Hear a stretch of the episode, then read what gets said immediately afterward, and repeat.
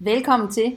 Du lytter til Helhjertet, en podcast om at elske sig selv og andre betingelsesløst, og om rejsen til at opløse skyld og skam, så livet kan leves helhjertet. Jeg er din vært, Randi Lytkendal, og i dag har jeg med mig sædvanen tro, min medvært Vivian Talund, og vi har en gæst med os, så det er dobbelt op på Randi i dag. Randi Ruegaard Bakke Andersen, som jeg har samarbejdet med i flere år inden for traumefeltet. Og emnet, vi skal omkring i dag, er hemmeligheder og løgne. Og kan man være ærlig, uden at sige hele sandheden? Hej til både lytterne og Randi og Vivian, og tak fordi jeg må være med. Jeg glæder mig rigtig meget til det emne, vi skal snakke om. Ja, hej. Og i forbindelse med forberedelsen af dette afsnit, så har jeg jo været på opdagelse i min bagage med hemmeligheder. Og jeg vil jo rigtig gerne dele noget, som er kødfyldt og spændende og med guf i. Og samtidig så er jeg opmærksom på, at selvom der er noget, jeg kan have brug for at dele, som jeg synes øh, er spændende, så er hemmeligheder jo som regel også noget, der ikke kun omhandler mig. Og jeg må derfor også gå lidt på kanten med at beskytte kilden. Og i det, jeg har bevidstheden om, hvad det gør ved en at gå med hemmeligheder energimæssigt, så er det også mit ansvar, hvad jeg gør ved den viden. For der gemmer så mange følelser og tanker bag hemmeligheder, og de er fyldt med energi, som er vigtigt at forvalte på den rigtige måde. Ja, fordi som vi var inde omkring i sidste afsnit omkring tantra, så er det det her med, at øh, hemmeligheder de binder energi i kroppen. Og der er meget energi bundet op og ind i hemmeligheder. Øh, og de er ofte leveret og delt, fordi der er noget i den viden, vi får eller sidder med, som vi simpelthen ikke selv kan rumme og bære. Og derfor så deler vi dem. Vi har simpelthen brug for, at nogen hjælper os med at bære den her energi, fordi energien kan føles så tung. Og det kan jeg rigtig godt genkende, det, at det er tungt at bære energien på det. Øh, det er noget, som jeg både har lært en del, men også er ved at lære øh, at skabe en balance i forhold til det her med hemmeligheder og løgne, i forhold til øh, en helt modsat i grøft, den fulde sandhed, for hvornår er det, at det er til gavn for mig, og for den, der modtager mine informationer, uanset om det er en hemmelighed eller en sandhed. Ja, og så er det jo det der, der er interessant. Kan man reelt være ærlig uden at sige hele sandheden? Den har jeg sgu da arbejdet med. Fordi jeg er vokset op med rigtig, rigtig meget løgn. Jeg er vokset op i en familie med alkoholmisbrug.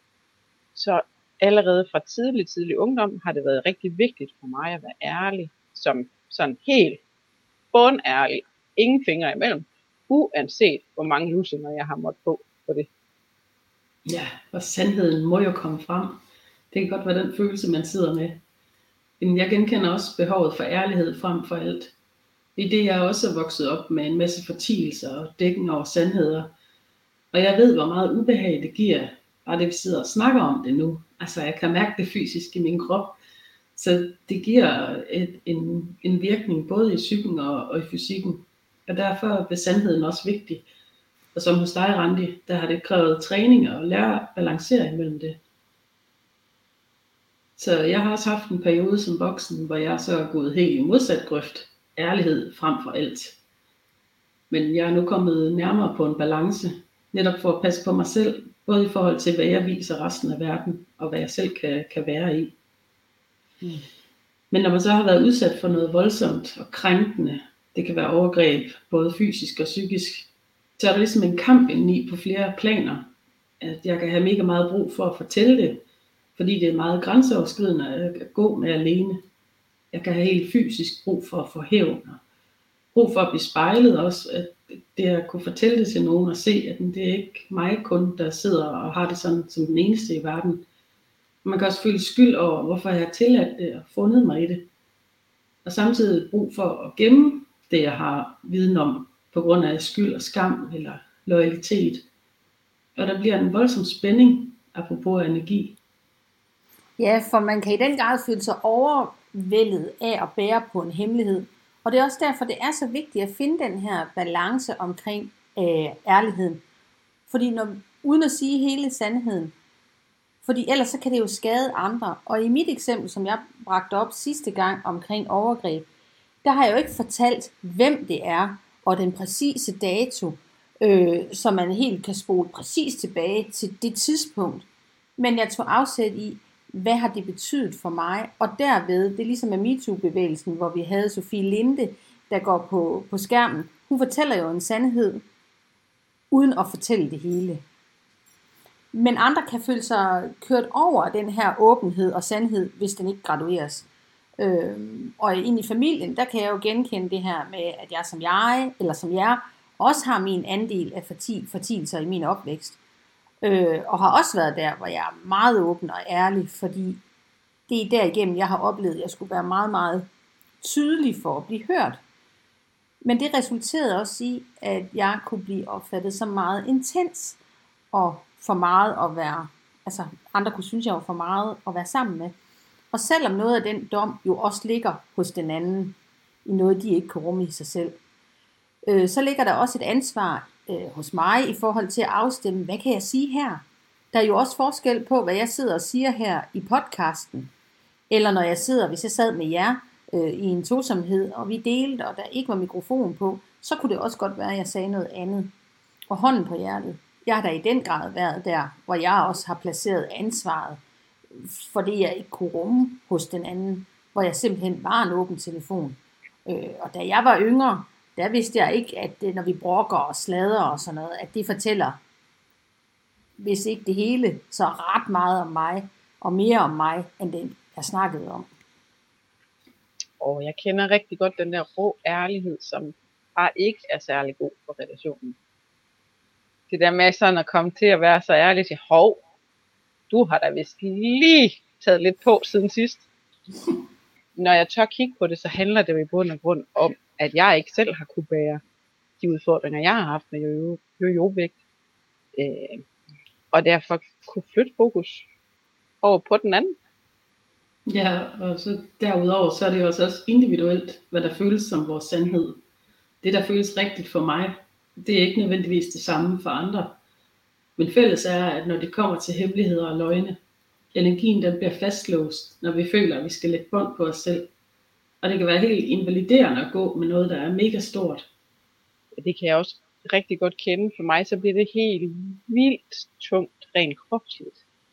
Og skal bære på andres eller mine egne hemmeligheder for den sags skyld. Jeg kan blive sådan helt depressiv og spændt i musklerne. Og øh, sådan, egentlig at kroppen den holder på det hele.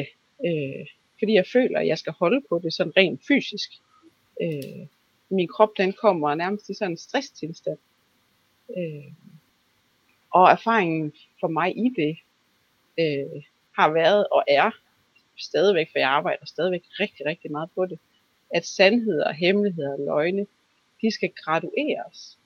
Øh, både for, at jeg kan være bærer af dem, øh, af andres hemmeligheder og løgne og meget store sandheder, men også af mine egne. Ja, men hvad skal vi så gøre af det? Ja, fordi det er jo typisk sådan, at øh, når vi ikke kan rumme det, så kommer vi til at gøre en hel masse uhensigtsmæssigt for at bære det. Og det er jo alt fra overspisning og misbrug, som du øh, talte om, Randi, med alkohol. Der kan være super mange måder, man kan forsøge at håndtere det på, når man ikke kan rumme uroen.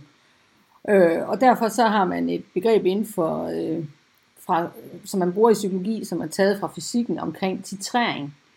Hvordan at man får kigget på tingene, altså titreret tingene, så de ikke eksploderer i, i ens selv eller i ens relationer. Og det er, at man fortynder noget, øh, som ellers ved en hurtig og konfronterende sammenblanding simpelthen ville have været øh, eksplosiv. Så det her med, at vi graduerer, det er med til, at vi bedre kan rumme og fordele energien, så den ikke eksploderer i os, eller vi bliver nødt til at gøre et eller andet fuldstændig tåbeligt, som at spise vildskab for at få den der uro til at lægge sig. Øh. Og det gælder jo også i den oprigtige og ærlige dialog, hvor modtageren jo ikke nødvendigvis kan være klar til at, at, at lytte. Øhm, så kan et spørgsmål, som øh, min mor hun nogle gange gik i stille, så siger hun, hvad går I at laver? Jamen det kunne blive til et øh, svar, som var sådan lidt mere overfladisk og neutralt, som et svar, der lød øh, lidt af hvert. Det er jo stadigvæk sandheden, men det er jo ikke hele mit program for de sidste fjorten dage, som, øh, som er blevet foldet ud. Men en måde, hvor jeg sådan fik passet på min egen energi, hvis jeg sådan havde fornemmelsen af, at hun måske reelt set ikke er klar til og rumme svaret, eller egentlig havde tid, eller interesseret i det der dybdegående svar. Så på den vis, så bliver det også muligt at tale om sandheden, uden at sige det hele. Og derfor så kunne jeg passe på mig selv ind i relationen. Ja, man kan jo heller ikke forvente, at andre kan bære det, som vi har brug for at få fortalt. Og alt efter hvad det er, at modtageren får at vide, det kan give følelser og reaktioner. Og de skal jo placeres et sted. Fordi når forventningen er, at jeg for eksempel skal holde på en hemmelighed, når den først er sat fri, så er energien jo sluppet løs. Og man kan ikke vide, hvordan modtageren reagerer på de informationer, som der sendes i spil.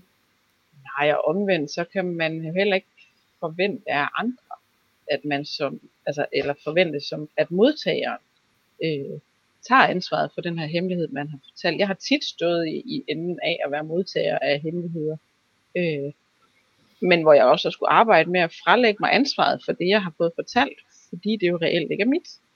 Mm. Øh, og det, der sker, når vi deler en hemmelighed, er, at vi håber, at den anden griber den og tager del i det her ansvar. Ja, altså for at vi kan rumme de informationer, vi får, så er det for mig hjulpet at se det i et større perspektiv. Hvad gør den her viden ved mig lige nu? Og er det noget, jeg skal handle på lige nu? Eller kan jeg gå og summe over det, så jeg ikke netop kommer til at, at handle uhensigtsmæssigt? Hvor meget vil den her viden faktisk betyde for mig om, om fem år? Og på den måde, så kan jeg distancere mig lidt, så det ikke fylder så meget. Og derved, så får jeg også fordelt og rummet energien, så den bliver mindre intens for mig. Ja, fordi det er jo, altså det her med, med viden og hemmeligheder og løgne, de kan jo mærkes helt fysisk, som vi har været inde på. Og, og når, når vi ikke forholder os til dem, og de får lov til at ligge der i stilhed, i fortielsen, i det uhåndterbare, så er det i stilheden, at det faktisk kommer til at larme helt vildt, altså i det usagte, i det, det, det vi ikke har forholdt os til, så ligger det bare og ulmer, og skaber en forkerthedsfølelse af, øh, at jeg er den eneste i verden, som har det på den her måde, at det, at jeg er for sensitiv, eller noget jeg forestiller mig, især hvis jeg møder noget, hvor jeg ligesom fornemmer, at der er uoverensstemmelse mellem det, der bliver sagt, og det, der er gjort. Og når man er vokset op med fortielser og hemmeligheder, så bliver man enormt sensitiv over for det, fordi man registrerer, at energien er out of sync. Altså. Der var bare så meget, som ulmede i forhold til min barndom. Og jeg kan rigtig godt genkende det her med, at man, man får nærmest sådan en parabolantenne, en løgndetektor koblet på, øh, fordi at de der signaler, når de ikke stemmer overens, så rejser alarmberedskabet sig med det samme. Mm. Øh, Og i min barndom, jamen alle vidste jo, hvad det var, der foregik. Men der var ikke nogen, som snakkede højt om det. I hvert fald ikke til mig. Det kan godt være, de har snakket med hinanden. Men jeg som barn i alt det her hørte aldrig om det. Så følelsen af at være bærer af det her er meget, meget genkendelig. Og den der forkerthedsfølelse af, jamen er det så mig, der tolker alt det her helt skævt? Men det gælder jo alle usandheder. Nervesystemet, det adskiller ikke, om det er en hjælpsom eller en dårlig løgn. Uoverensstemmelse i energien, den bliver registreret uanset hvad. Og det sår jo netop tvivl hos den, som modtager løgnen. Ja, og det er jo derfor, det er så vigtigt, at vi finder en måde at være med ærlighed, uden at sige hele sandheden. Fordi deri, så kan vi trække forkertheden ud af det. Ja, og selvom vi jo godt ved, når man i hvert fald har arbejdet med sig selv, at vi som forældre har et særligt ansvar for ikke at reproducere mønstrene fra vores egen opvækst, så er det stadigvæk skidesvært.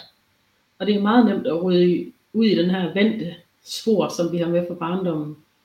For når jeg har set, hvordan man skjuler ting, som vedkommende ikke selv kunne være med og rumme i sig selv, så ved jeg om nogen, hvor forkert man kan føle sig, når jeg netop har set noget som barn og stillet spørgsmål til det, for så få at vide, at det er jo, det er jo mig, det var galt med. Det kræver rigtig meget opmærksomhed at styre udenom det, der er tillært. Jeg har et helt konkret hverdagseksempel. Altså jeg havde en kage ude i skabet, som min datter godt havde set, fordi vi, øh, jeg havde købt den. Og så øh, en aften, så spiser jeg noget af den, og smider den så ud faktisk, fordi den smagte syntetisk. Og jeg så købte en ny, en anden kage, så jeg har allerede i mit hoved øh, lavet øh, forud, øh, forudindtaget, hvad, det, hvad jeg vil gøre. Fordi når min datter så opdager, at kagen ikke er der, så er jeg allerede i gang med at finde en undskyldning til at have parat. Fordi hvis hun vil spørge, hvor er den der kage henne, så kunne jeg jo godt sige, at det er den samme. det var dig, der har taget fejl. Kan du ikke se det? Og allerede der, så har jeg jo sat de første spirer til at gøre hende forkert. At få hende tvivl på sin egen virkelighed. Fordi børn, de er i den grad villige til at stille spørgsmålstegn med deres egen oplevede virkelighed. Fordi de vil være loyale over for de voksne.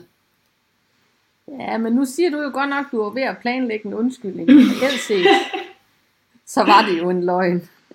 Ja, og det, det er jo faktisk ret pinligt. Og det er jo netop fordi, jeg ikke øh, vil være med, at jeg nogle gange spiser i smug. Men jeg har jo selv oplevet som barn, at jeg har gået ind og set min mor stå og spise noget i skjul i, i spiskammeret. Og så spurgt, hvad hun lavede. Jamen, det er bare sådan noget, kvinder gør en gang imellem. Okay, så vokser jeg jo op med den forståelse af, det er helt okay, det er sådan kvinder gør en gang imellem, uden øh, nogen videre forklaring. Men i det, at jeg ikke vil have, at min datter skal se, at jeg spiser i smug, fordi jeg føler, det er forkert. Så får jeg i min iver for at passe på hende, så hun ikke skal lære trøst at spise, så får jeg iværksat en løgn. Og det bliver så dobbelt op på nederen. Løgnen og forkerthed, hvor hun føler sig forkert, og jeg skammer mig over det, fordi jeg godt ved, at det dur ikke det der med at dække over, over det, der egentlig sker. Men det er kun fordi, jeg netop er bevidst om det, at jeg kan gøre noget andet. Ja, og selvom man både som, som øh, ven, veninde, men specielt også som forældre, selvom man godt ved, hvad der er det rigtige, det kræver det bare så meget energi og overskud at opdage de her mønstre, og gå ind i arbejdet med at lave dem om. Og samtidig så kræver det også, at man rent faktisk står ved, at man også begår fejl. Og at man tager ansvar tilbage til sig selv, og ikke ligger den ude hos børnene, eller hvem end vi placerer det ansvar hos, og det jeg kan sige undskyld bagefter. Ja, det kræver nemlig mega meget vilje og mod at kigge på ens egen løgne, øh, og er enormt energikrævende. Og, øh, og jeg har så et eksempel, for femogtyve år siden, der mødte jeg en ung mand, øh, igennem, øh, da jeg var studerende som pædagog. Han skulle tage stilling til, om han ville indskrives på et behandlingstilbud eller afzone tre år i fængsel. Han skulle, øh, altså, han skulle vælge mellem, vil jeg tre år i fængsel eller i den her behandling. Kravet var, at øh, han de første tre måneder ikke måtte se sit gamle netværk, og ellers så skulle han ligesom kun kigge sig selv i spejlet. Og jeg kan huske, at jeg tænkte, det var sgu da mega nemt.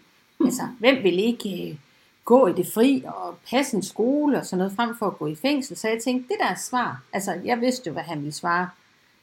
Øhm, det var også mega nemt at svare.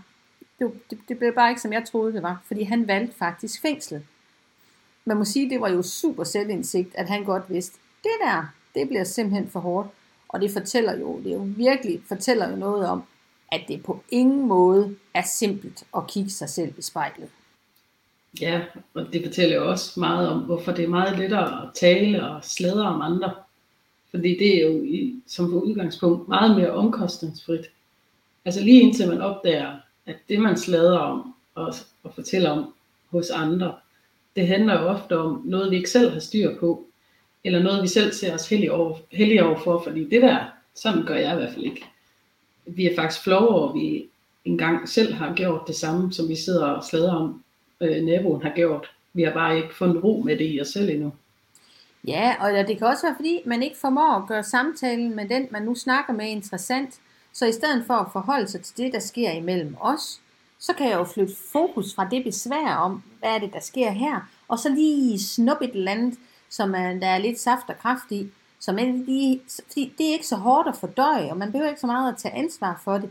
Og så kan samtalen jo lige pludselig flyde, selvom den måske har været gået i stå. Jeg er i hvert fald blevet utrolig opmærksom på, hvor svært det kan være ikke at flytte fokus øh, væk fra noget, der tager afsæt imellem os. Jeg vil ønske, at jeg kunne sige, at, at jeg var super skarp til det, og at jeg nemt sådan hele tiden kunne sætte mig selv i spil og, og, øh, og tage ansvar for det. Men det har jo også en hage til, at jeg engang er blevet fravalgt som ven, fordi jeg var for intens at være sammen med. Så der ligger selvfølgelig også lidt en, en frygt, en gammel frygt forbundet i det med at være ærlig om, hvad det er, der foregår. Ja, det kan jeg godt forstå. Altså, jeg har det mega stramt med relationer, hvor det er small talk, der er det eneste, der er bærende. Det, det er fint nok, at det er opvarmning, fordi man skal også lige i gang. Men hvis det er det bærende for vores relation, altså nej tak. Jeg vil også sige, at hvis sladder er det eneste, der er bærende i en relation, så takker jeg også pænt nej. Men jeg kan blive fanget i en hvid løgn, eller have svært ved at smide fisken for dis- på disken, som jeg sagde før. Simpelthen fordi jeg er bange for at blive forladt. For hvis jeg nu er for ærlig, så har jeg oplevet, at det har fået konsekvenser. Og, og selvom jeg godt ved, at der skal to til at danse tango, øh, og selvom jeg også kender teorien bag, så indeni, så er jeg bare stadigvæk den her lille pige, som er bange for at blive valgt fra. Så selvom jeg for eksempel, nu kender jeg jo jeg to rigtig godt, så kan det også faktisk være rigtig svært at sige det sådan oprigtigt, hvordan jeg har det. Fordi den her tvivl, den kan ligge sådan undergrundene under. Ja, de her hvide løgne, de er lige så giftige for både krop og sjæl. Selvom vi forsøger at, at bruge undskyldninger om, at det er sagt på den her måde af hensyn til de andre. Og, og der tænker jeg også, at, at tit er den hvide løgn, det, det er en del af en af sådan hurtig hverdag, øh, hvor den hvide løgn, den er, den er en automatiseret handling, altså en vane, vi ikke rigtig opdager, vi gør. Øh, og n- i nogle relationer kan det handle om, at man ligesom indtager pleaseren, fordi så får man ikke gjort noget væsen ud af sig, hvis man nu retter ind, uden egentlig at rette ind. Øh, eller at det handler om, at man ikke vil skuffe den anden, i forhold til den relation, man er i. Ja, var det også godt for dig? Den kender vi jo klassikeren, hvor, hvor til man høfligt svarer, åh oh ja, det var, det var super godt. Selvom man måske tænker, ved du hvad, jeg vil faktisk hellere have læst en tegneserie, det ville jeg have fået mere ud af. Men hvis du ikke bemærker det, så fint, så lader det bare blive i troen.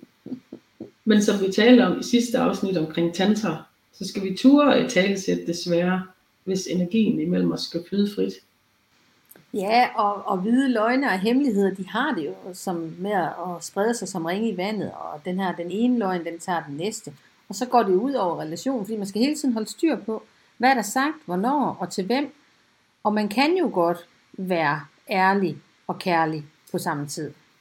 Jamen, det er sådan en tosidig mønt, den der, fordi det kan også være noget, som skal læres. Fordi da jeg for eksempel, jeg fik kørekort i en sen alder, øh, Og da jeg begyndte at køre i bil på arbejde, der manglede jeg den mig-tid, der var forbundet med transporttiden, som jeg før havde haft i forhold til cykelturen ned til banegården, i toget og gåturen til og fra banegården og arbejde. Og det betød enormt meget for mit arbejdsliv og mit hjemmeliv, at jeg rent faktisk fik de her pauser, hvor jeg koblede til og fra de forskellige steder. Og jeg var mega plaget af dårlig samvittighed over at have brug for det her med at koble til og fra. Og til at starte med, jamen der kom jeg med alle mulige undskyldninger for at tuske mig til at lade op, at jeg skulle handle på vejen hjem, eller mm. der var kø, men så har jeg holdt ind på en p-plads for lige at få en pause, ikke? Øh, så altså, men i dag, der er jeg blevet så bevidst om, hvor vigtigt det er for mig, for at kunne fungere, så jeg faktisk har valgt, at det er et aktivt tilvalg, som jeg gør, både for ikke at blive sådan sur, irritabel, kortlundet mor, eller hende der den knottende kæreste, der bare går og øffer over alt muligt. Men det frigiver energien netop, fordi jeg er ærlig over for både mig selv og dem, jeg omgås med. Ja, men jeg kender godt det der med dårlig samvittighed, fordi jeg kan godt føle mig svag, når jeg har brug for en pause. For eksempel en helt almindelig hverdagsting, at nogle gange så har jeg brug for at få min datter, som jeg bor alene med, passet i forbindelse med arbejde. Og så kan jeg godt komme til at lyve om, hvornår jeg er færdig, fordi jeg har brug for lige at puste ud. Jeg kan godt finde på at sige, at jeg kommer og henter hende klokken fire, velvidende om, at jeg har faktisk fri klokken tre. Så jeg trækker faktisk det der hvide løgn kort. Jeg lyver jo faktisk om tidspunktet og strækker sandheden, så det bliver til en hvid løgn, fordi jeg synes, det er svagt at indrømme, at jeg har brug for mere tid til at lade op. Og så lyver jeg mig til en pause, som jeg får. Men da den, som du siger, Randi, er fyldt med dårlig samvittighed, så lader det mig egentlig ikke op. Øh, og det er også er frygt for at blive afvist. Hvis jeg nu er ærlig og siger, hvad jeg har faktisk brug for en halv time ekstra, bare til mig, så er jeg også bange for, hvad nu hvis jeg får et nej, så, så vil jeg hellere lyve. Øh, men det stresser mig jo, at jeg skal udtænke et svar og holde styr på tidspunkterne, hvis jeg bliver spurgt. Nå, hvordan gik det så, og alt det der. Så for mig er det et udviklingspunkt at bede om hjælp og være ærlig om mine behov. Og det er bare så meget lettere at få det, vi beder om, når vi beder om det rent. Energien i det er, ligger et helt andet sted. Jeg kan huske en gang, jeg havde købt noget, som jeg vidste, at øh, min mand han syntes var, var unødvendigt. Så jeg gjorde alt muligt for, at han ikke skulle opdage det. Altså, og da han så opdagede det, så bliver han faktisk lidt sur. Det er jo ikke fordi, det havde været noget, der vi gik fra hus og hjem på. Men han, han blev sgu lidt knoppen. Og så begyndte jeg egentlig at være ærlig, fordi jeg opdagede jo, at når jeg havde købt et eller andet og var ærlig omkring det, så var der jo ikke nogen respons. Så kunne han meget lettere øh, rumme, at jeg var ærlig, end når jeg kom med den her dårlige undskyldning, og egentlig følte mig som lidt et barn, der var blevet taget på fersk gerning.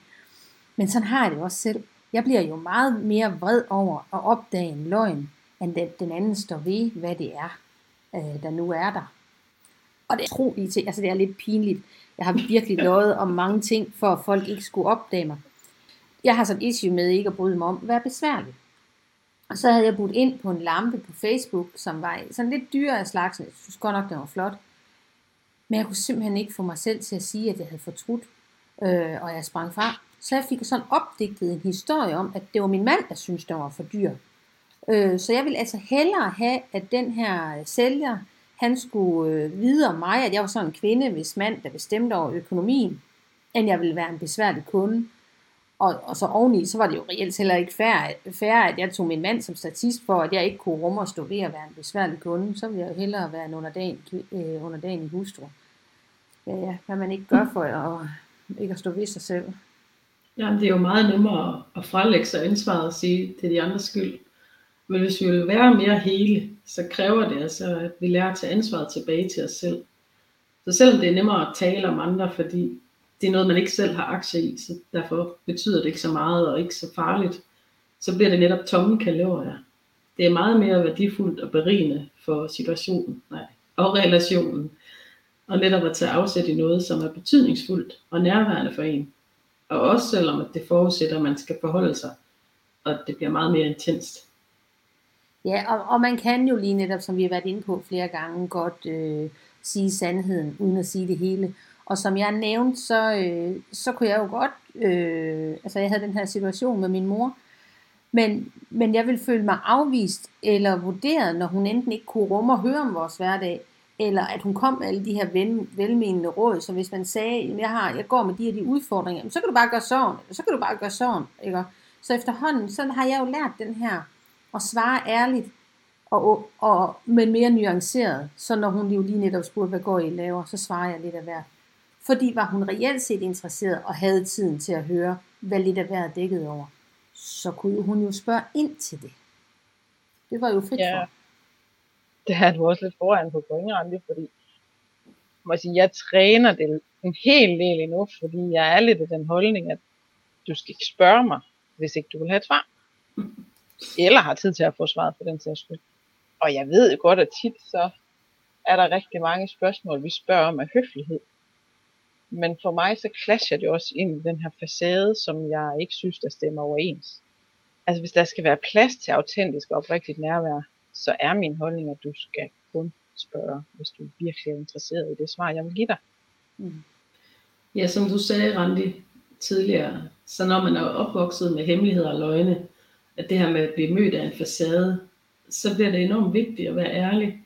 Og så kan det godt tippe helt over i den anden grøft, hvor det bliver det enten eller. Det har også været min udfordring. Og jeg arbejder også stadigvæk hen mod at blive mere nuanceret i min ærlighed, så jeg ikke bliver så rigid og fastlåst i min energi. Ja, både halve og hele sandheder kan binde energien rigtig, rigtig meget på tværs af generationer. Usagte ting, som ligger der hen i skyggen, hen i hjørnet. Øh, man ved, de er der, men man kan ikke sådan lige finde ud af, hvad er det egentlig, det her det drejer sig om. Jeg fandt ret sent ud af, at ham, som jeg tænkte som min farfar, han var rent faktisk ikke min biologiske farfar. I og med, at jeg fik den viden, så var der lige pludselig nogle brikker, der faldt på plads. Øh, det var ligesom om, at puslespillet fik lige pludselig et andet udtryk. Og det har sat nogle spor i mig i forhold til det her med, at der er blevet lagt låg på. For det har jo ikke været sådan, så det ikke har været viden, der har været alle steder. Så igen har jeg haft fornemmelsen af, at jeg var ene, altså, at, at jeg var enebærer af, at der var et eller andet her, som var usagt. Som jo viste sig, at det var en viden, alle andre havde. Og man kan sige, betydningen af at opdage, hvordan de her bånd bagud i, i relationerne og generationerne, øh, de kan påvirke en. Det blev jeg da rigtig, rigtig meget klogere på, og i mit arbejde, både som socialrådgiver og travlmedarbejder, så har jeg jo også været vidne til vigtigheden af, at vi bryder de her mønstre, som ligger i generationerne tilbage, så vi ikke får reproduceret det der uhensigtsmæssige handlemønstre i nutiden. At vi ikke tager det med alt det fra fortiden og op i nutiden. Og det er noget af det, som er helt vildt vigtigt for mig at give videre til mine børn, så de får et andet udgangspunkt, end mit har været.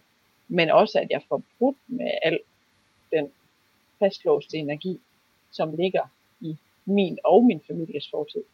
Ja, som vi tidligere afsnit har været inde på, så ligger drivet for mig i hvert fald også i, at det her med at, at se dæmonerne i øjnene, tage tyren ved hornene, at selvom at jeg har vokset op med, med det ene og det andet, jamen det er uhyre vigtigt for mig, at det skal min datter ikke udsættes for. Så jeg vil rigtig gerne arbejde på at skabe bedre betingelser for hende.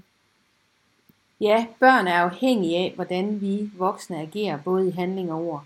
Og det leder frem til næste afsnit, hvor temaet er fortællingens kraft. Hvor jeg får besøg af Lisbeth Knudsen, der ligesom jeg er efterladt tvilling. Og hun er også vokset op med skammen over at være den, der overlevede. Og vi kigger ind i, hvordan de fortællinger, vi er vokset op med, er med til at definere os og vores handlemuligheder. Men også hvordan man kan arbejde med at omskrive de her fortællinger. Og derigennem give slip på den opsamlede skyld og skam, vi har gået med. Det lyder rigtig spændende. Det, det vil jeg glæde mig til at høre om. Det gør jeg også. Jeg er rigtig sikker på, at det er noget, som vi alle kan lære af som forældre. Også selvom vi ikke er vokset op som efterladt tvilling. Men for mit vedkommende, så har jeg to hold tvillinger derhjemme, så jeg tænker, hvis jeg sådan lige lytter godt efter, så dukker der noget op omkring tvillinger, som også er brugbare viden for mig. Ja, fordi fortællingens kraft er fælles for alle. Det kan godt være udgangspunktet, hvor I tager deres afsæt, og hvor I fortalt er, er, er forskellige. Og i leveliv er der masser af temaer at tage fat på, så selvom handlingerne og konteksten er forskellige, så har egenskaberne og skylden og skammen under fælles rødder. Og i dag, der har vi været omkring hemmeligheder og løgne, og øh, her afrundingsvis, så vil jeg sige stor tak til dig, min navnesøster Randi, for at øh, du vil dele refleksioner omkring dagens tema med os. Og også en tak til dig, Vivian. Jeg glæder mig til at få jer med igen. Og til dig derude, du har lyttet til Helhjertet. Tak fordi du lyttede med.